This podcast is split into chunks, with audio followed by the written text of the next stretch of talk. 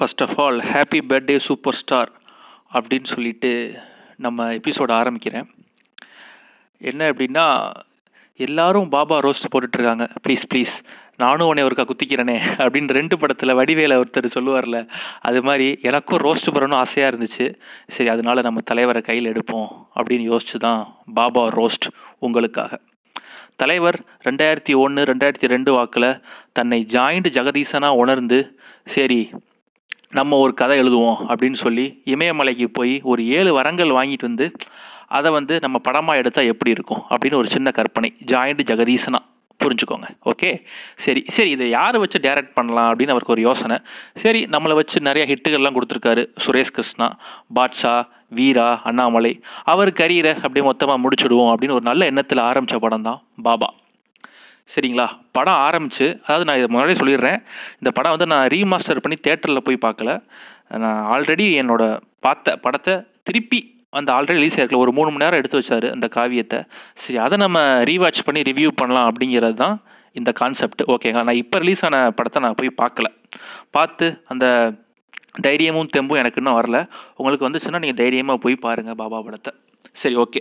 First opening எடுத்தோடனே பார்த்தீங்கன்னா thanks card போடுவாங்க இல்லையா, அதில் நம்ம சுஜாதாவோட பேர், ரைட்டர் சுஜாதா. ஆரம்பத்திலேயே நூலை அப்படியே தொங்க விட்டு சும்மா மாதம் ஆரம்பிக்கிறாரு நம்ம ரஜினி. அப்போவே புரிஞ்சுருக்க வேணாம் இது எந்த மாதிரி ஒரு ஐடியாலஜி பேச போகிற படம் அப்படின்னு. சரி, அதை விட்டுட்டாங்க. அதுக்கப்புறம் நம்ம தலைவர் லோட்டஸ் இன்டர்நேஷ்னல் ஃபிலிம் ப்ரொடக்ஷன் அப்படின்னு போட்டு ஆரம்பித்து அங்கேயே தன்னோட குறியீடை அங்கே ஒரு முறை சொல்கிறார். எல்லாம் சொல்லுவாங்க கமல் தான் தீர்க்கதரிசி, அவர் பின்னாடி வர்றதை முதலே சொல்லிடுவார் அப்படின்ட்டு. என்னை பொறுத்த வரைக்கும் நம்ம தலைவர் தான் தீர்க்கதரிசிங்க.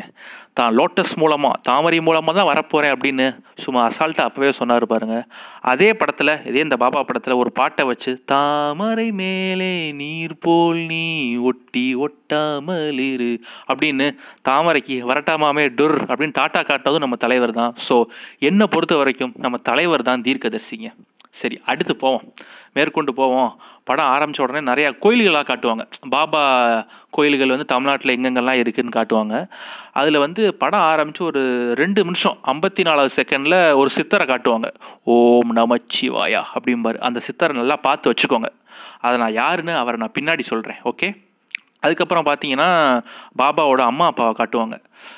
பாபாவோட சீ சீடர்கள் வந்து இமயமலையில் உள்ள பாபாவோட சீடர்கள் வந்து பாபாவோட அம்மா அப்பாவுக்கு அடுத்த அமாவாசையில் உங்களுக்கு ஒரு குழந்தை பிறக்க போகுது அப்படின்னு அவங்க சொல்கிறாங்க. ஏன்னா அவங்க இமயமலையில் எம்பிபிஎஸ் ப படித்தவங்க இல்லையா. ஏன்னா இங்கே உள்ள டாக்டர்ஸாலேயே எப்போ குழந்தை பிறக்குன்னு சொல்ல முடியாது. ஆனால் பாபாவோட சீடர்கள் வந்து இங்கே வந்து சொல்கிறாங்க, அடுத்த அமாவாசையில் உங்கள் ரெண்டு பேர்த்துக்கும் குழந்தை பிறக்க போகுதுங்க அப்படின்னு சொல்கிறாங்க. இவங்க பாபாவோட, நம்ம ரஜினியோட அம்மா அப்பாவுக்கு ஒன்றுமே புரியல. ஏ அதை நாங்கள் தானே முடிவு பண்ணணும், எப்போ என்னென்னு எங்களுக்கு தானே தெரியும், நீங்கள் பட் என்னடா அடுத்த அமாவாசையில் குழந்தை வரும்னு சொல்கிறீங்க, இது என்னடா ஃப்ளிப்கார்ட் அமேசான்லாம் ஆர்டர் பண்ணி வாங்குற குழந்தைய அப்படிங்கிற மாதிரி அவங்க ரெண்டு பேரும் யோசிக்கிறாங்க. பட் இருந்தாலும் அந்த சீடர்கள் ரொம்ப கான்ஃபிடென்ட்டாக அடுத்த அமாவாசையில் உங்களுக்கு ஒரு குழந்தை பிறக்க போகுதுங்க அப்படின்னு ரொம்ப ஊர்ஜனையாக நம்புகிறாரு. பாபாவோட அப்பா கூட அவ்வளோ நம்ப மாட்டார் போல், அடுத்து நம்ம குழந்தை பிறக்குமா அப்படிங்கிறது பாபாவோட சீடர்கள் வந்து ரொம்ப நம்புகிறாங்க. சரி, அதை விடுங்க, அது ஒரு அவங்க பாடு. அதுக்கப்புறம் பார்த்தீங்கன்னா சொல்லிட்டு போனதுக்கப்புறம் பாபா வந்து பிறந்து ஒரு பெரிய ஒரு யங்ஸ்டராக வளர்ந்து நின்றுறாரு. அதுக்கப்புறம் பாபாவோட நம்ம தலைவரோட இன்ட்ரோவை காட்டணும் இல்லையா, அதுக்கு ஒரு ரயில்வே பட்டறையில் வெல்டிங் அடிச்சிட்டு இருக்காரு நம்ம பாபா அப்படின்னு நினைக்கலாம். ஆனால் அதை அவர் அடிக்க மாட்டார். அந்த வெல்டிங் தீ பறக்க பறக்க அப்படி நம்ம ரஜினியோட இன்ட்ரோவை காட்டுறாங்க. சும்மா வேறு லெவலில் இருக்குது. அப்போ தலைவர் ஃபேன்ஸாக இருந்தவங்க சிலுத்து போய் செல்லறையெல்லாம் விட்டு எறிஞ்சிருப்பாங்க. இப்போ எந்த ஐசியூ வார்டு எங்கே இருக்காங்கன்னு தெரியல. தலைவர் ஃபேனாப்பா, ஓகே ஓகே, மருந்தை குடிங்க, ஏன் போவேறீங்க, ஓகே சரி அவனு எடுத்தோன்னே இந்த டிப்பு குமரி அந்த சாங் வரும். அந்த ஃபேமஸான ஒரு குருபாயோட இப்போ ஃப்ளிப் ஃப்ளிப் பார்த்தீங்கன்னா குருவா அப்படின்னு சொல்லுவார்ல, அதோட சேர்ந்து அந்த சாங் ஆரம்பிக்கும். சும்மா வேறு லெவலில் இருக்கும். அதுலேயும் நம்ம தலைவர் வந்து தீர்க்கதரிசியாக ஒரு குறியீடு வச்சுருப்பார். அந்த திப்பு குமரி சாங் நீங்கள் படத்தை பார்க்க வேணாம், அந்த பாட்டில் இப்போ கூட யூடியூப்பில் இருக்குது அந்த திப்பு குமரி சாங்கு. அதில் ரெண்டு நிமிஷம் பன்னெண்டாவது செகண்டில் பார்த்தீங்கன்னா, குழந்தை குழந்தை மனசு அப்படின்னு நம்ம தலைவர் அப்படியே குழந்தைகளை அப்படியே கட்டி பிடிச்சி ஆடுவார். அப்போ பார்த்தீங்கன்னா அந்த குழந்தைகளோட ட்ரெஸ்ஸில் பார்த்தீங்கன்னா கருப்பு, சிவப்பு, வெள்ளை, ஒரு ஏடிஎம்கே கொடி அப்படியே கலந்துருக்கும். குழந்தை குழந்தை மனசுன்னு அடுத்து வரப்போகிற ஏடிஎம்கேவோட சங்கதிகள் தன் தாய் காலடியில் எப்படி கடக்க போகிறாங்க, டயருக்கடியில் எப்படி கடக்க போகிறாங்கன்னு அப்போவே நம்ம கணிச்சு சொன்னார் பார்த்தீங்களா. அதுதாங்க நம்ம ரஜினி தீர்க்கதரிசி. ஏடிஎம்கேக்காரங்கெல்லாம் தன் தாயினோட கால் பாதத்திலே சொர்க்கம்னு இருக்க போகிறாங்க அப்படின்னு முதலே சொல்லிட்டாரு. ஸோ எப்பயுமே டயர் நக்கியா சாரி காலையே நக்கிட்டு இருக்கிறவங்களா இருப்பாங்க அப்படின்னு சொல்கிறது ரஜினியோட உண்மையிலே ஒரு கட் ஃபீல் தான். வேறு லெவல் வேறு லெவல் தலைவாணி. அதுக்கப்புறம் பார்த்தீங்கன்னா அந்த பாட்டெலாம் பாடி முடிச்சுட்டு டெல்லி கணேஷ் கேப்பாப்பில் ஏன் பாபா ஒரே ஊரை சுற்றிட்டே இருக்குது அப்படின்ட்டு உடனே நம்ம ஃபெமினிசம் பீக்கில் போய் ஒரு ஃபெமினிசம் பெண்ணியம் பேசுகிற டயலாக் பேசுவார். அதாவது ஆம்பளைங்க வந்து வீட்டிலே இருந்தால் கெட்டு போயிடுவாங்க, பொம்பளை பிள்ளைங்க ஊரை சுற்றினா கெட்டு போயிடுவாங்க அப்படின்னு சொல்லும்போது ஃபெமினிசம் வந்து ஸ்ட்ராங்ஸில் போய்கிட்டு இருக்குது. உண்மையிலே பூபரும் ஒரு பூமர் பாபாவா உண்மையிலே வேறு லெவலில் திகழ்கிறார் அந்த இடத்துல. சரி விடுங்க, அதுதான் அவர் தான் அப்படி இருக்கார் அப்படின்னு பார்த்தீங்கன்னா. அதுக்கப்புறம் வெளியே வந்துட்டு ஒரு சீன் வரும், ஜன்னல் வழியாக ஒரு படம் பார்ப்பாப்பில்ல பாபா, நீங்கள் நினைக்கிற மாதிரி படம் இல்லை, நல்ல படம் தான். அந்த சைனாக்கார பொண்ணும் ஜப்பான்கார பொண்ணும் உள்ளே உட்காந்துருக்கும், இவர் படம் பார்த்துட்டு இருப்பார். அந்த படத்தில் என்ன ஓடும் அப்படின்னா அந்த டிவியில் வந்து இந்த சிவாஜி கணேசனோட ஒரு படம் ஓடும். அவர் பேச முடியாமல் இருப்பார் இல்லையா, உடனே ஒரு சாமி வரந்தோடனே பேச ஆரம்பிச்சிருவார். உடனே பா சிவாஜி என்ன ஆக்டிங்கா, என்ன மனுஷன், கிட்ட கூட நெருங்க முடியும் அப்படின்னு சிவாஜியை ஒரு புகழ் துதிப்பாடல் பாடிட்டு அதுக்கப்புறம் எம்ஜிஆரோட ஒரு படம் வரும், அந்த இந்த படம் மந்திரம் சொல்லுவார்ல அலிபாபாவும் நாற்பத்தெட்டு. ஸோ அது வரும். அப்போ தலைவர் என்ன தேஜஸ் என்ன ஸ்டைல் அப்படின்னு எம்ஜிஆருக்கு ஒரு துதிப்பாடல் பாடிட்டு நம்ம டேட்டி மைண்டு அந்த ராமாவரம் தோட்டத்துக்கு தான் போகுதுங்க. என்ன பண்ணுறது புரியல, நம்ம தலைவரை போட்டு கும்மு கும்முன்னு கும்மியதா ஒரு நிகழ்வு ஒன்று சொல்லுவாங்க எம்ஜிஆர் அப்படி பண்ணதா. அந்த எம்ஜிஆரை பற்றி புகழ்ந்து பேசும் போது எனக்கு அது தோணிடுச்சு, டேட்டி மைண்டு ஒருவேளை கும்மு கும்முன்னு கும்மையில் அந்த தேஜஸோட எம்ஜிஆரோட தேஜஸை பார்த்துருப்பார் நினைக்கிறேன் தலைவர்.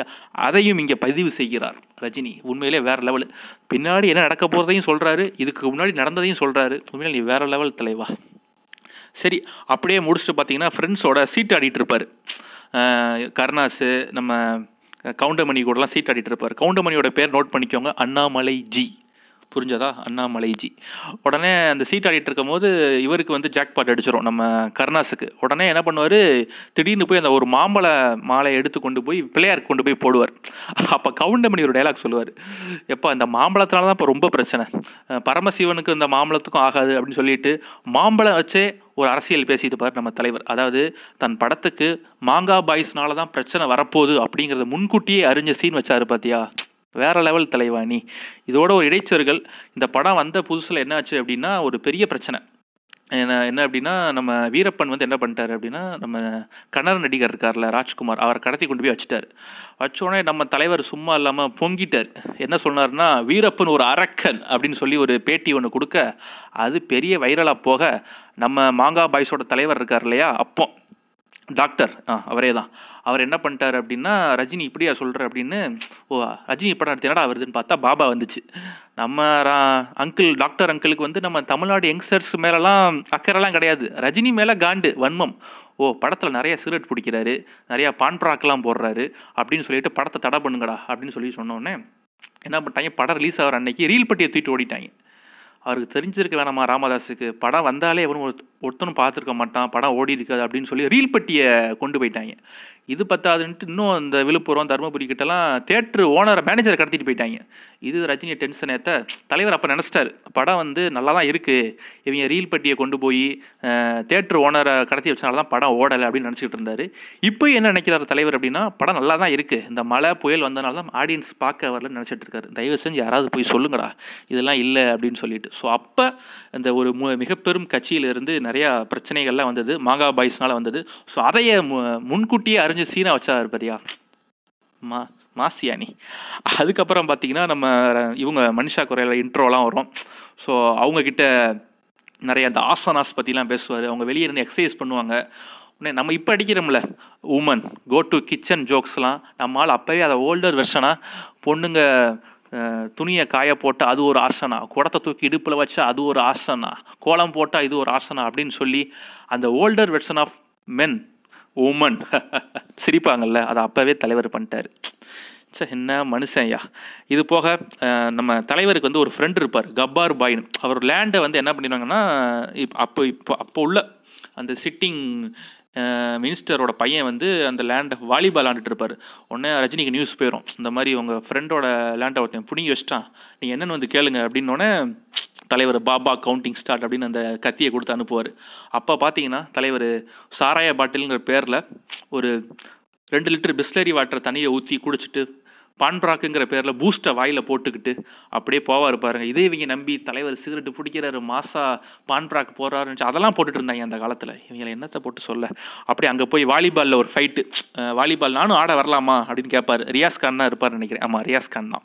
ரியாஸ் கான்கிட்ட கேட்பார், உடனே வாலிபாலில் கேட்பார், நீ ஃபார்வேர்டா பேக்வேர்டா அப்படின்னு கேட்பார். நம்ம எப்போவுமே பேக்வேர்டு தாங்க, அதாவது தலைவர் எப்போயுமே பேக்வேர்டு திங்கிங்கில் தான் இருப்பார். பகுத்தறிவுனா என்னன்னே தெரியாது, பிற்போக்குத்தனமாக தான் பேசுவார்ன்ட்டு அங்கே அங்கேயே அவரே ஒத்துக்கிறார், நான் எப்பயுமே பேக்வேர்டு தாங்க அப்படின்னோடனே பார்த்தாலே தெரியுது அப்படிங்கிறாரு ரியாஸ்கான். தலைவரை வச்சுக்கிட்டே தலைவரை ட்ரால் பண்ண பற்றியா ரியாஸ்கான், வேறு லெவல் யானி. அது போக தலைவர் அவரும் ஒத்துக்கிறார், ஓகே நான் பேக்வேர்டே அடிக்கிறேன் உடனே உடனே பார்த்தாலே தெரியுது சொல்கிறேனே, தெரியுது மூடு அப்படின்ட்டு நம்ம தலைவர் சொல்லிட்டு வாலிபால் ஆடுறாரு. வாலிபாலில் ஒவ்வொரு வீரர்களையும் பஞ்சாப் பறக்க விடுறாரு. அந்த மேட்செல்லாம் பார்த்தீங்கன்னா, அந்த சீனை பார்த்தீங்கன்னா, ஃபிசிக்ஸு, வெலாசிட்டி, மாசு, ஐன்ஸ்டீன்லாம் மயிரா கூட மதிக்காம தலைவர் சும்மா ஃபைட்டில் வேற லெவலில் பண்ணுறாருங்க. அந்த மாதிரி ஃபைட்டை நீங்கள் பாலையா படத்தில் கூட பார்த்துருக்க மாட்டீங்க. சரி, அது முடிஞ்சதா, சரி இப்போயாவது தலைவர் சும்மா விடுவார் அப்படின்னு பார்த்தீங்கன்னா, மனிஷா கொய்ராலா கூட படத்துக்கு போவார் இல்லையா, ஒரு ஹிந்தி படம் ஓடணும் நினைக்கும், பாபின்னு ஒரு படம், அந்த படத்துக்கு போவார். அப்போ நம்ம கவுண்டமணி வந்து, ஏய் பாபா வந்துட்டார் லைட்டெல்லாம் போடுங்கடா அப்படின்னா, இங்கே அதை இப்போ இப்போ நடந்துச்சு ரீலீஸ் பண்ணப்போ எல்லாம் லைட்டெல்லாம் ஆன் பண்ணுறாங்க. இவங்களை வச்சுக்கிட்டு இந்த தத்தியை வச்சுட்டு என்னடா பண்ணுன்னு தெரில, எல்லா தேட்டரும் லைட்டை ஆன் பண்ணி விட்டாங்களாமா, ஒரு வீடியோ வந்துச்சு. அது மாதிரி லைட்டெல்லாம் போடுவாங்க. உடனே அதுக்கு ரஜினி என்ன சொல்லுவார், அண்ணாமலை ஜி நமக்கு நம்ம பேரை கெடுக்கிறதுக்கு வெளியவே இல்லை, உள்ளேயே ஆள் இருக்கீங்க அண்ணாமலை ஜி அப்படின்னு அழுத்துவார். அதை வந்து அப்போவே சொல்லிட்டார் நம்ம தலைவர். பார்த்தீங்களா, சீனுக்கு சீனு தான் ஒரு நாஸ்டாடமஸ் அப்படிங்கிறத நிரூபிச்சுக்கிட்டே இருப்பார். அதாவது கட்சியில் வந்து உள்ளுக்குள்ளே தான் வில்லைங்க இருக்காங்க அப்படின்ட்டு. நம்ம திருச்சி சிவாவும் அவங்க திருச்சி சிவாவோட உடன்பெறவா சகோதரி டைசியும் அந்த ஃபோனில் கலந்துரையாடல் எவ்வளோ பாசமாக இருந்துச்சு தெரியுமா. அதை வந்து உள்கட்சி பூசலை அப்போவே நம்ம தலைவர் சொன்னதுனால இஸ் நாஸ்டாடமஸ் வேறு லெவலியானி. ஸோ வந்து கட்சியில் பிரச்சனை வெளியே இல்லை, உள்ளதான் இருக்குது அப்படின்னு பிஜேபியை அப்போவே சும்மா வேறு லெவல் வச்சு செஞ்சுருக்காரு நம்மால். அதுக்கப்புறம் பார்த்தீங்கன்னா தேட்ரு ஓனர் வருவார். அதாவது டிக்கெட்டு கிடைக்காது. ஸோ வந்து டிக்கெட்டு பாபா தான் டிக்கெட் வாங்கி கொடுப்பாரு. உடனே தேட்ரு ஓனரே வருவார். ஆ நான் முதல்ல சொன்னேன் தெரியுமா, ஃபஸ்ட்டு ஆரம்பத்தில் சொன்னேன், இந்த பாபா கோயிலெலாம் காட்டுவாங்க, அப்போ அந்த ரெண்டு புள்ளி ஐம்பத்தி நாலாவது செகண்டில் ஒரு சித்தரை காட்டுவாங்க, ஓம் நமச்சிவாயான்னு. அந்த சித்தர் தான் இந்த ப படத்தில் தலைவா தேட்டரே ஓது தலைவா அப்படின்னு வருவார் இல்லையா, அவர் அப்படியே தாடியை சேவ் பண்ணி விட்டு வர வச்சுருப்பாங்க. நீ கேட்கலாம், ஏன்டா இப்படி இருக்கக்கூடாது, இருக்கலாமே, ஒரு சித்தர் சித்தராகவும் இருக்கலாம், தாடியை சேவ் பண்ணிவிட்டு தேட்டரும் வச்சுருக்கலாம், அதே கேரக்டரை அப்படியே போட்ட தலைவா இவர் வேறு லெவல். அதாவது ஒரு படத்துலேருந்து இன்னொரு படத்துக்குள்ள தான் ஸ்பின் ஆஃப் வைப்பாங்க. நம்ம ஆள் ரஜினி வந்து நம்ம தலைவர் வந்து அந்த படத்துலேயே ஸ்பின் ஆஃப் வச்சுருக்காரு. ஏன் ஒரு சித்தர் வந்து தேட்டர் வச்சுருக்கக்கூடாதா, சித்தர் வந்து தன்னோட ஆன்மீகத்தெல்லாம் திறந்து எரிஞ்சிட்டு ஒரு தேட்டர் வச்சுருக்கக்கூடாது அப்படின்னு வேறு லெவலில் அதே ஆளை பிடிச்சி போட்ட பற்றியா தலைவா மாஸ். அதுக்கப்புறம் பார்த்தீங்கன்னா அங்கேருந்து மனிஷா கொய்ராலாக்கு ஒரு ஃபோன் வரும், உன் கூட பாபான்னு ஒருத்தர் தேட்டரில் உட்காந்துருக்காராமே, அவரை வந்து சிஎம் பார்க்கணும்னு சொன்னாங்கன்னொன்னே என்னடா ஒன்றும் புரியலன்னொன்னே சரி பாபா வந்து மனிஷா கொய்ராலா கூட்டிகிட்டு போவார். ஆட்டோவில் போவார். ஆட்டோவில் பார்த்தோன்னா அந்த ஆட்டோ தன்னோட ரசிகர்களோட டைலாக் வைக்கணும்னா விட்டுட்டு போயிடாத அப்படிம்பார் ரஜினி. உடனே அந்த ஆட்டோக்காரை வந்து சொல்லுவார், தலைவா உன்னை விட்டுட்டு போவனா தலைவா அப்படின்னு சொல்லுவார். அப்போ தான் நினச்சேன், after twenty two years back, டேய் நீ விட்டு போக மாட்ட நான் உன்னை விட்டு போயிடுவேண்டா அப்படின்னு தலைவர் மைண்ட் வாய்ஸில் பேசிகிட்டு இருக்காரு. இவங்க நினச்சிட்டு இருக்காங்க தலைவர் நம்மளை காப்பாற்றுவார் அப்படின்னு. ஆனால் அப்போ அந்த ரசிகருக்கு தெரியாது, அடுத்த இருபத்தி ரெண்டு வருஷம் கழிச்சு தலைவர் மறுதான் நீ செவக்க செவக்க அப்படின்னு சிறுத்தை சிவா டைரக்ஷனில் பாட்டு பாடிட்டு ஆடிட்டு எனக்கு கொரோனா இப்போ காலகட்டத்தில் என்னால் அரசியலுக்கு வர முடியாது அப்படின்னு சொல்ல போகிறாருன்னு அப்போ அந்த ரசிகருக்கு தெரியல. சரி விடுங்க என்னத்தை போட்டுட்டு, சரி ஓகே. அந்த நான் ஒரு சொன்னேன்ல மினிஸ்டரு மினிஸ்டருன்ட்டு, அவருக்கு பேர் குறியீடு பார்த்தீங்களா, இப்போ ராமசாமி, வேறு லெவலு. இப்போ ராமசாமி அப்போ சொல்லுவார், இப்போ ராமசாமி ஒன்று வர சொல்லியிருக்காருன்னொன்னே நம்ம கவுண்டமணி தானே அந்த அண்ணாமலை ஜி கேரக்டர் பண்ணியிருப்பார், அவர் பேர் அண்ணாமலை. ஒன்று எப்பா இப்போ ராமசாமியா அவனை பார்த்தாலே எனக்கு வேர்க்குதே அப்படின்னு சொல்லுவார். ராமசாமியை பார்த்தா அண்ணாமலை ஜிக்கு மட்டும் வேர்க்காது, அவங்க கட்சிக்கார எல்லாத்துக்குமே வேர்க்க தான் செய்யும், ஏன்னா சித்தாந்தம் அப்படி. சரி விடுங்க அதை போட்டு என்னத்தை போட்டு பேசிக்கிட்டு. அதுக்கப்புறம் அடுத்த சீனில் தலைவர் வந்து ஒயிட்டு ஒயிட்டு நின்றுட்டு இருப்பார். என்ன பாபா லேட்டு அப்படின்னு சொல்லுவாங்க. உடனே நான் லேட்டாக வந்தாலும் லேட்டஸ்ட்டாக வருவேன் அப்படிம்பார். இப்போ அந்த சீனுக்கு தேவையா, நோபடி கேர்ஸ் தலைவா, இதெல்லாம் யாருமே எதிர்பார்க்கல தலைவா சொன்னால் எங்கே கேட்குறாரு. அதுக்கப்புறம் பார்த்தீங்கன்னா நம்ம பாபாவுக்கு வந்து கொஞ்சம் கொஞ்சமாக பொறுப்புலாம் வர ஆரம்பிக்கும் ரஜினிக்கு. சரி ஏதாவது வேலை பார்ப்போம் அப்படின்னு சொல்லி மூட்டை தூக்கி சம்பாதிக்கலாம்னு சொல்லிட்டு அந்த பாய் சொன்னேன்ல அந்த கப்பார் பாய், சரி அவர்கிட்டயே வேலைக்கு சேர்ந்தாலும் சொன்னோன்னே அவர் வந்து என்ன பண்ணிடுவார், லேண்டே எழுதி கொடுத்துருவார், பாபாக்கே தன் லேண்ட் எழுதி கொடுத்துருவார். அப்போ நீங்கள் ஒன்று கவனிச்சிங்கன்னா ஒரு உள்ள உள்ள உள் அரசியல் உங்களுக்கு புரியும். அந்த பாய் வந்து என்ன பண்ணுவார்னா நம்பியார்ட்ட இந்த லேண்டை, அதாவது நம்பியார் யாருன்னா நம்ம ரஜினியோட மாமா, அந்த கேரக்டர் பண்ணியிருப்பார், அவர்கிட்ட வந்து இந்த லேண்டை எழுதி கொடுத்துருவார் நம்ம பாய், கப்பார் பாய். லேண்டை வந்து யார்கிட்ட கொடுக்குறாரு, நம்பியார்கிட்ட கொடுக்குறாரு. அப்போ நம்பியார் என்ன டைலாக் சொல்லுவார் தெரியுமா, பாய் பூமி இடம் இதனால தான் எல்லாம் பிரச்சனையும், ஸோ அதை எங்கிட்ட கொடுத்துருங்க, ஒரு பிரச்சனையும் இல்லை, ஓகேவா பாய். உடனே பாய் கேட்பாரான், நான் லேண்டை கொடுக்கலனா லேண்டை கொடுக்கலனா நாங்களே எடுத்துக்கிடுவோம்டா, எடுத்துக்கிட்டு ராமர் கோயில் ஏதாவது கட்டுவோம், நீ திருப்பி கேட்கக்கூடாது அப்படின்னு சொல்கிறாரு. புரியுதா உள்ள அரசியல்? புரிஞ்சா சரி.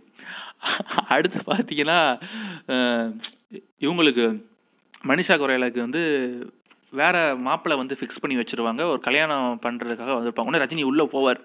அந்த ஒரு ஐகானிக் சீன்னு சொல்லுவாங்க இவங்க, நீ யார் சொந்தக்காரனா, ஆ வெளியே போ, ஆச்சி வெளியே போ, நீ யார் நண்பன், நீ இருக்கலாம் அப்படின்பார்ல. அந்த சீனுக்கு அப்புறம் வரும், அதாவது நான் யோசிக்காமல் பேச மாட்டேன், பேசிட்டு யோசிக்க மாட்டேன் அப்படிம்பார். அப்போயே நமக்கு புரிஞ்சுருக்கணும், ஏன்னா தலைவர் எப்பயுமே பேசுறதுக்கு முன்னாடி யோசிக்கிறதே இல்லை. ஏன்னா இந்த தூத்துக்குடியின் துப்பாக்கி சூட்டில் செத்தவங்கன்னே தலைவர் சொன்னார், அந்த சமூக விரோதிகள் உள்ளே பூந்துட்டாங்க அப்படின்னு சொன்ன போதே தெரிஞ்சிருக்கும் தலைவர் எவ்வளோ யோசித்து யோசித்து பேசுவார் அப்படின்ட்டு. அதுக்கப்புறம் அந்த பேரழிவாரன் அந்த வழக்கில் இருந்தோடனே, யாரும் இந்த ஏழு பேர் எனக்கு தெரியாதே, இந்த ஏழு பேர் எனக்கு யாருனே தெரியாது அப்படின்னாரு. அப்போவே தெரிஞ்சிருக்கும் தலைவரோட அரசியல் ஞானம் எந்த அளவுக்கு இருக்குது அப்படின்ட்டு. ஸோ இப்போவே தெரியுதா தலைவர் எவ்வளோ யோசித்து யோசித்து பேசுவார் அப்படின்ட்டு. இதை நீங்கள் அந்த இடத்துல புரிஞ்சுருக்கணும். சரி விடுங்க. அதுக்கப்புறம் பார்த்தீங்கன்னா மறுபடியும் அந்த சித்தரோட என்ட்ரி. ஒரு சித்தர் வந்து என்ன சொல்லுவார், புலம்பிகிட்டே இருப்பார் இல்லையா பாபாவை பார்த்து, மாயா சாயா மாயா சாயான்னு. அவர் என்ன பண்ணுவார், நம்ம பாபாவை கூப்பிட்டு இமயமலைக்கு கூப்பிட்டு போயிடுவார். இமயமலை சென்னையிலேருந்து மிக அருகில் ஃப்ரெண்ட்ஸ், பக்கத்தில் தான், ஒரு அஞ்சு அடி வச்சு அவன் அவன் இருக்கு பைக்கில் போயிட்டு இருக்கான். அந்த சித்தரை பார்த்தீங்கன்னா அவரே உங்களுக்கு இமயமலைக்கு கூப்பிட்டு போயிடுவார். நீ அவன் மலை மலையில் பைக் எடுத்துகிட்டு கார் எடுத்துகிட்டு இமயமலை போயிட்டுருக்கான், லடாக் போயிட்டுருக்கான். வாக்கிங் டிஸ்டன்ஸ்லாம் இருக்குது இமயமலை மிக அருகில். இன்னொன்னே பாபா நம்ம பாபா வந்து அடுத்த சீனில் வந்து இமயமலையில் இருப்பார். அதெல்லாம் லாஜிக்கு, அதெல்லாம் நீங்கள் பார்க்கவே கூடாது. ஏன்னா இது வந்து ஒரு ஃபேண்டசி வேர்ல்டு. ஜாயிண்ட் ஜெகதீசனும் அந்த சித்தரும் ஜாயிண்ட் அடிச்சுட்டு பண்ண வேலை தான் அடுத்த செகண்ட் ஹாஃப்னு நீங்கள் சொல்லலாம். ஏன்னா பாபாவை போய் சந்திப்பார். அந்த பாபா வந்து என்ன பண்ணுவார் அப்படின்னா ஒரு ஏழு மந்திரம் கொடுப்பார் இல்லையா. உடனே இவர் அந்த சித்தரை பார்த்து கேட்பார், எல்லாமே பைத்தியம் அப்படின்பார். நானே ஒரு பைத்தியம் யா அப்படின்னு ரஜினி சொல்லுவார். அவர் அவரே சொல்லுவார், தலைவா செல்ஃப் ட்ரால் பண்ணிக்கிறதுல உன்னைய மிஞ்ச ஆளே இல்லை. அவர் அவரே பைத்தியம்னு சொல்கிறாரு. இந்த மனசு யாருக்கு வரும்? சரி விடுங்க. ஏழு மந்திரம் கொடுப்பார். அந்த ஏழு மந்திரத்தை வாங்கிட்டு நம்ம தலைவர் வந்துடுவார் இல்லையா. வந்தோடனே சரி அந்த ஏழு மந்திரம் இருக்கே இதை எப்படி வேஸ்ட் பண்ணலாம் அப்படின்னு ஒரு சின்ன கற்பனை அப்படிங்கிற மாதிரி அந்த பாபா முத்திரை போட்ட மந்திரம் என் காலடியில் வந்து விழுவணும்பார். அது வந்து விழுந்துடும். சரி காலில் தான் விழுமா, என்னோட தொடையில் வந்து விழுவாதா அப்படின்ட்டு தொடையில் ஒரு மந்திரத்தை வேஸ்ட் பண்ணி ரெண்டு மந்திரத்தை ரொம்ப சக்ஸஸ்ஃபுல்லாக நம்ம பாபாஜி வந்து முடிச்சு வைப்பார் நம்ம தலைவர். சரி அதுக்கப்புறம் மூணாவதாக ஒரு மந்திரம் இருக்கும்.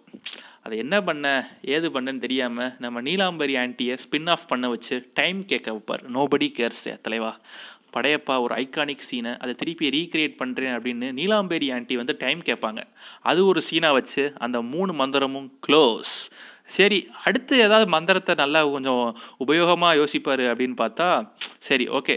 உடனே பாபா ஒரு அறிவுரை சொல்லுவார். ஒருத்தர் கூட இருக்கவர், பா பாபா நம்ம எதுக்கு இந்த பட்டத்துக்கு இந்த நீலாம்பரி டைம் கேட்கறதுக்கெல்லாம் நம்ம வேஸ்ட் பண்ணணும், பேசாமல் காசு கேட்போமே அப்படின்னு சொல்லிட்டு சரி ஒரு பத்து லட்சம் வரட்டும் அப்படின்னு கேட்பார். கேட்டு பார்த்தா அந்த குழந்தைய காப்பாற்றுற ஒரு சீன் வரும் இல்லையா. அந்த ஐஸ்கிரீமை போட்டு குழந்தைய காப்பாற்றுவார் நம்ம ரஜினி. காப்பாற்றுறோடனே நம்ம சரத் பாபு தான் நினைக்கிறேன். ஆமாம் தலைவர் எங்கே என்ன படம் நடித்தாலும் தலைவர் சரத் பாபு வந்து ஒரு என்ட்ரி கொடுத்துருவார். தலைவருக்கும் சரத் பாபுக்கும் என்ன ஏழாம் பொருத்தோன்னு தெரியல. முள்ளு மலரும்ல இருந்தே ஆகாது. அதாவது தலைவருக்கு வேலை போயிடும், கை போயிடும், அதுக்கும் காரணம் சரத் பாபுவாக தான் இருப்பார். முத்து படத்தில் பார்த்தீங்கன்னா அவ்வளோ எஜமானாக இருப்பார் சரத் பாபு.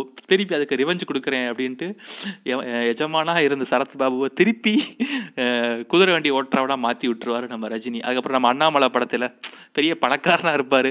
அசோக் உன்னைய இழுத்து நடுத்தருல விடுறேன்டா அப்படின்னு டைரி வச்சு பஞ்சு இலக்கம் பேசி திருப்பி சரத்பாபு அடிச்சு கீழே இறக்கி விட்டுருவாரு.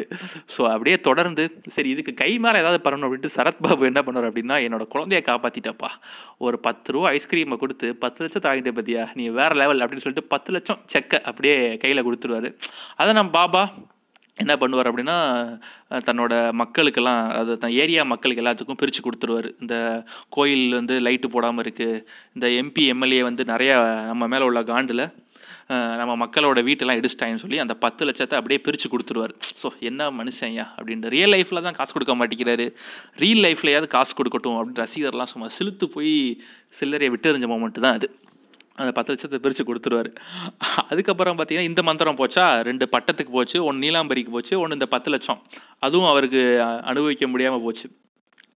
அதுக்கப்புறம் பார்த்தீங்கன்னா இந்த கோயிலில் வந்து அதுக்கப்புறமும் பாபா வந்து சாமி நம்பிக்கை இல்லாமல் தான் இருப்பார். உடனே நம்பியார் அட்வைஸ்லாம் பண்ணி சரி இப்போ இந்த நம்ம காளிகாம்பாள் கோயில் லைட்டு போடணும், இந்த தெருவெலாம் எப்படி இருக்குது, சரி நம்ம மக்களுக்காக ஒரு மந்திரம் கேளு, காளிகாம்பாள் கோயில் பெயிண்ட் அடிக்கணும், இதெல்லாம் முனிசிபல் கவர்மெண்ட் பார்க்க வேண்டிய வேலைடா, இது மந்திரம் பார்த்து தான் நான் பார்க்க வைப்பீங்களா அப்படிங்கிற மாதிரி தான் இருக்கும்.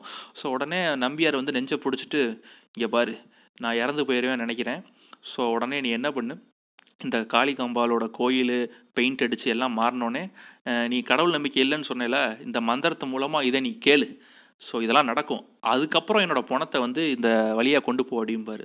பாபா நினச்சிருந்தா அந்த மந்திரத்தை போட்டு நம்ம நம்பியாரை காப்பாற்றிருக்கலாம், ஆனால் அவர் அப்படி பண்ண மாட்டார். ஏன்னா கோயில் லைட் எரியணும் இல்லையா, அதான் முக்கியம், மனுஷ உயிரெலாம் எதுக்கு சார் முக்கியம், கோயில் லைட் எரியட்டும், அது போக ஜ ஜனங்கள்லாம் நல்லா சந்தோஷமாக இருக்கட்டும்னு சொல்லிட்டு அந்த மந்திரத்தை போடுவார். கோயில் லைட்லாம் போட்டுருவாங்க, கோயில் பெயிண்ட் அடிப்பாங்க, அந்த ஏரியாவே சும்மா ஜகஜோதியாக இருக்கும், மஜாவாக இருக்கும். நம்ம நம்பியார் இறந்து போயிடுவார். அவரோட பணத்தை ரெண்டு நாள் கழித்து ஐஸ் பெட்டியில் கூட வைக்காமல் எடுத்துகிட்டு போவார் நம்ம பாபா. ஸோ அந்த ஏரியாவே மூக்கை பொத்திட்டு சும்மா வேறு லெவலில் மஜாவாக இருக்கும். ஏண்டா கூ தாய்மாமா தன்னோட அம்மாவோட அண்ணன் அண்ணன் நினைக்கிறேன் அவர் தான் நம்பியார். ஸோ அவருக்கு அந்த மந்திரத்தை போட்டு பிழைக்க வச்சுருக்கலாம் இல்லை பாபா. சரி ரைட்டு விடுங்க, பாபாவுக்கு அவ்வளோதான். அதுக்கப்புறம் பார்த்தீங்க அப்படின்னா அந்த பாபா ஏரியாக்குள்ளேயே ஒரு ஜப்பானோ சைனாக்கார பொண்ணும் இருக்கும். அது வந்து ஒரு டூரிஸ்ட் போன ஒரு பையனை லவ் பண்ணும். அவனும் சைனாக்காரனோ ஜப்பான்காரனோ நினைக்கிறேன். அவனை கல்யாணம் பண்ணி வச்சுருவாங்க பாபா. ஸோ அவன் பார்த்தான்னா அந்த நம்ம ஊர் சாப்பாடு ஒத்துக்கிடாமல் ஃபுட் பாய்சன் ஆயிரும். ஃபுட் பாய்சன் நோட் பண்ணிக்குவாங்க, சைனா ஜப்பான் கண்ட்ரீஸ்லேருந்து இங்கே வந்து ஒருத்தன் ஃபுட் பாய்சன் ஆகுது. ஸோ இதோட ரிவெஞ்சு தான் கொரோனா அப்படின்னு சொன்னால் மிகையாகாது. அவன் என்ன பண்ணிட்டான், எலி அதெல்லாம் சாப்பிட்டுட்டு நமக்கு கொரோனாவை பரப்பி விட்டான். ஸோ அதுக்கு ரிவெஞ்ச் எடுக்கும் விதமாக இதை நம்ம தலைவர் அப்போயே யோசிச்சிருக்காரு பார்த்தீங்களா. உடனே சரி அவன் கல்யாணம் ஆன மாப்பிள்ளை வந்து இப்படி இறந்துட்டான்னா பாபாவோட பாபா நடத்தி வச்ச கல்யாணம் எப்படி நின்று போயிடுச்சு அப்படின்னு வருத்தம் ஏற்பட்டுருவாங்களேன்ட்டு அந்த காண்டில், அதாவது அந்த பொண்ணோட வாழ்க்கைக்கெல்லாம் அவருக்கு பிரச்சனை இல்லை, தான் நடத்தி வச்ச கல்யாணத்தில் ஒரு மாப்பிள்ளை இறந்துட்டானே அப்படின்னு சொல்லிட்டு அந்த மாப்பிள்ளையை காப்பாற்றிடுவார் தன்னோட மந்திரத்தை வச்சு. ஸோ பார்த்துக்கோங்க இனிமேல் இந்த ரெண்டு மந்திரம் தான் மிச்சம், ரெண்டு மந்திரம் தான் இருக்குன்னு நினைக்கிறேன், ரெண்டோ ஒன்றோ தான் இருக்கும். சரி அதை என்ன பண்ணலாம் அப்படின்னு ரெண்டு ஒன்று தான் இருக்கும்னு நினைக்கிறேன். ஆமாம் மிச்சம் ஒன்று தான் இருக்கும். ஆமாம் சாரி ஆறு மந்திரம் இதிலே போயிடுச்சு, இந்த ஒன்று ஒரு மந்திரத்தை நீ உனக்காக வச்சுக்கப்பா அப்படின்னு சொல்லுவாங்க அவங்க அம்மா. சரி அப்படின்னு சொல்லிட்டு பார்த்தா இவங்க பாபாவோட வில்லன்கள் அந்த சிஎம் எம்பி எம்எல்ஏலாம் வந்து ஓவராக குடைச்சல் கொடுக்க ஆரம்பிச்சிருவாங்க. உடனே கூட இருந்த கவுண்டமணி எல்லாம் சேர்ந்து எப்பா நீயே பேசாமல் சிஎம் ஆயிரேன்ப்பா அப்படின்னு ஒரு மந்திரத்தை அசால்ட்டாக, மந்திரம் இல்லை ஒரு டைலாக் அசால்ட்டாக அப்படியே சொல்லிடுவாங்க. உடனே நம்ம பாபா சிஎம்ங்கிறது எவ்வளோ பெரிய பதவி, எவ்வளோ வேலை பார்க்கணும் எல்லாம் தெரியுதுல தலைவரே, இப்போ எதுக்கு தலைவரே அந்த ஆசை அப்படின்னு நம்ம மனசில் கேட்கலான்னு தோணும், ஆனால் நீங்கள் கேட்கக்கூடாது. ஸோ வந்து அதெல்லாம் ஒரு டைலாக் பேசிட்டு உடனே நம்ம அம்மா அண்ணா அண்ணா அண்ணாமலைஜி இருக்கார்ல கவுண்டமணி, அவர் என்ன சொல்லுவார், எப்பா நீயும் சிஎம் ஆக மாட்டுற, எங்களையும் ஆகல மாட்டுற, பேசாமல் நம்ம அம்மாவை ஆக்கிறேன் சிஎம் அப்படின்னு சொல்லுவார். நோட் திஸ் பாயிண்ட், நம்ம அம்மாவை சிஎம் ஆக்கிடு அப்படின்னு ரெண்டாயிரத்தி ரெண்டில் சொல்லுவார் கவுண்டமணி. உடனே நம்ம தலைவர் அட் த மொமெண்ட்டே சிஎம்ங்கிறது எவ்வளோ சீப்பாக போச்சுல அப்படின்னு நம்ம அம்மாவை அப்போவே கலாச்சிருவார், அந்த ஸ்பாட்லேயே கலாச்சிருவார். அந்த தன்னம்பிக்கையும் தைரியம் தலைவன் ரஜினிக்கு மட்டும்தான் இருக்குது, பார்த்துக்கோங்க.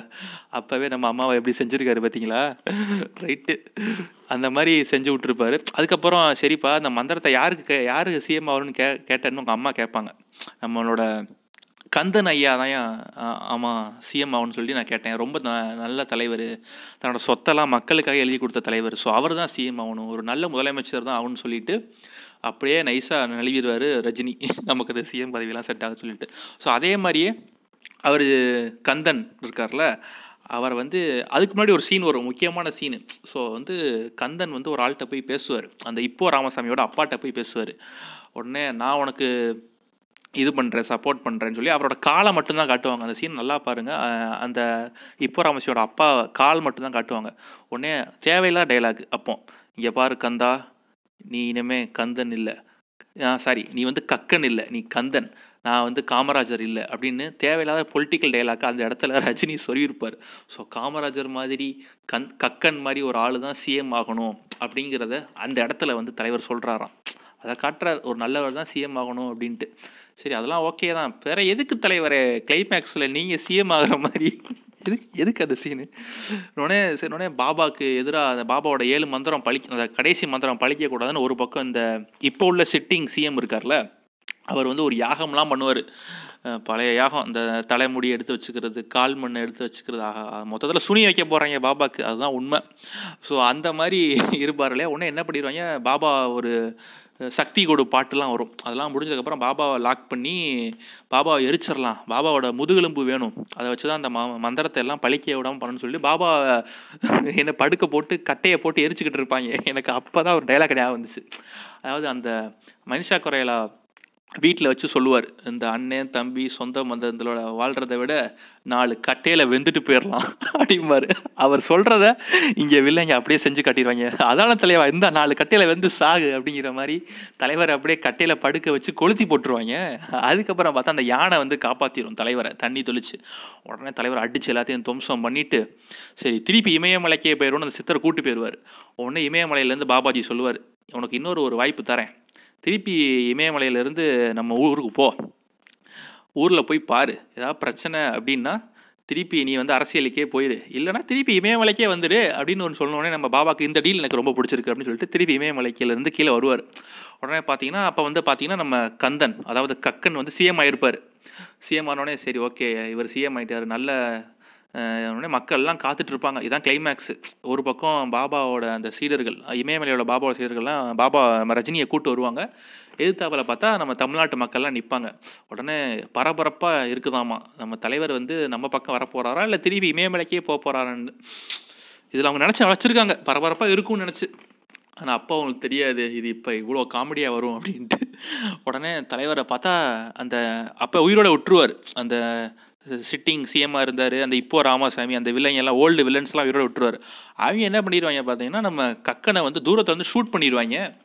ஷூட் பண்ண ரஜினி அப்படியே திரும்பி உப்பிட்ட தமிழ் மண்ணை நான் மறக்க மாட்டேன் அப்படின்னு வந்து முன் வைத்த காலை பின் வைக்க மாட்டேன்னு சொல்லுவார். பாருங்க எப்பா செலுத்து போய் சில்லறையெல்லாம் விட்டறிஞ்சிருப்பாங்க. ஆனால் இப்போ அசத்தப்போவது யார் கலக்கப்போவது யார் காமெடியோட மிகச்சிறந்த காமெடி அதுவாக தான் இருக்கும். தலைவர் அப்படியே ரிட்டர்ன் வந்துட்டு பார்த்தா கக்கனை சுட்டோன்னே ஏய் ஒரு சிஎம்ஐ சுட்டிருக்காங்கடா. இன்னொன்னே இவங்களுக்கு ஊர் மக்கள்லாம் சிரிச்சு ஹைஃபை கொடுக்குறாங்க, டேய் சிஎம்ஐ சுட்டிருக்காங்க, பார்த்தா ரஜினி திருப்பி வராராமா அதுக்கு கை தட்டுறாங்க, டேய் உங்கள் சிஎம்ஐ சுட்டிருக்காங்கடா என்னென்ன அவரை யாராவது தூக்குங்கடா அப்படின்னு பார்த்தா ரஜினி வந்ததுக்கு இவங்க ஆரவாரம் பண்ணி கை தட்டுறாங்க. அப்போ தலைவர் தன் பாபா முத்திரையை காட்டி டர்பன், டெல்லியிலேருந்து டர்பன் அப்படியே சுற்றி அவரோட தலைக்கு வந்து தொடரும். எப்பா இதுக்கு இல்லையா சார் ஒரு எண்டு, எப்பா போதும்பா ஆளை விடுப்பா அப்படிங்கிற மாதிரி எஞ்சி ஓடி இருப்பாங்க ரசிகர்கள் இப்போ படத்தை பார்த்துட்டு. ஸோ வந்து இப்போ வந்து ரெண்டு மந்திரத்தை தூக்கிட்டாங்களாமா, அஞ்சு மந்திரம் தான் இருக்குது, ரெண்டு மந்திரத்தை தூக்கிட்டாங்க அப்படின்னு சொன்னாங்க. ஸோ நம்ம படம் பார்க்கல, பார்த்தவங்க எப்படி இருக்குன்னு சொல்லுங்கள். அதாவது ஒரு ஆக்டராக ரஜினியை நமக்கு வந்து ரொம்ப பிடிக்கும், அதில் எந்த மாற்று கருத்தும் இல்லை. அவர் பேசுகிற ஐடியாலஜி தான் பிரச்சனை. என்ன நான் கிளியராக சொல்லிடுறேன், அதாவது என்னோட தனிப்பட்ட கருத்து என்ன, யாருனாலும் தமிழ்நாட்டில் வந்து சிஎம் ஆகலாம், எல்லாத்துக்கும் அந்த உரிமை இருக்குது, ஓட்டு போடுற யாருனாலும் சிஎம் ஆகலாம், அவங்க கேரளாவிலேருந்து வந்தவங்களாக இருக்கட்டும் இல்லை கர்நாடகத்துலேருந்து வந்தவங்களாக இருக்கட்டும், அதை பற்றி நமக்கு மாற்று கருத்து இல்லை. பட் ஆனால் அவங்க என்ன ஐடியாலஜி பேசுகிறாங்க அப்படிங்கிறது தான் முக்கியம். சமத்துவத்துக்கு எதிராக பேசுகிறாங்களா, சமூக நீதிக்கு எதிராக பேசுகிறாங்க அப்படின்னா அவங்க யாராக இருந்தாலும் நம்ம எதிர்க்கலாம், இந்த நடிகை இந்த நடிகர்லாம் கணக்கு கிடையாது. சமூக நீதிக்கும் சமத்துவத்துக்கும் எதிராக பேசுனா யாரானாலும் அடிக்கலாம், அதில் எந்த தப்பும் இல்லை. Okay tata bye bye, see you.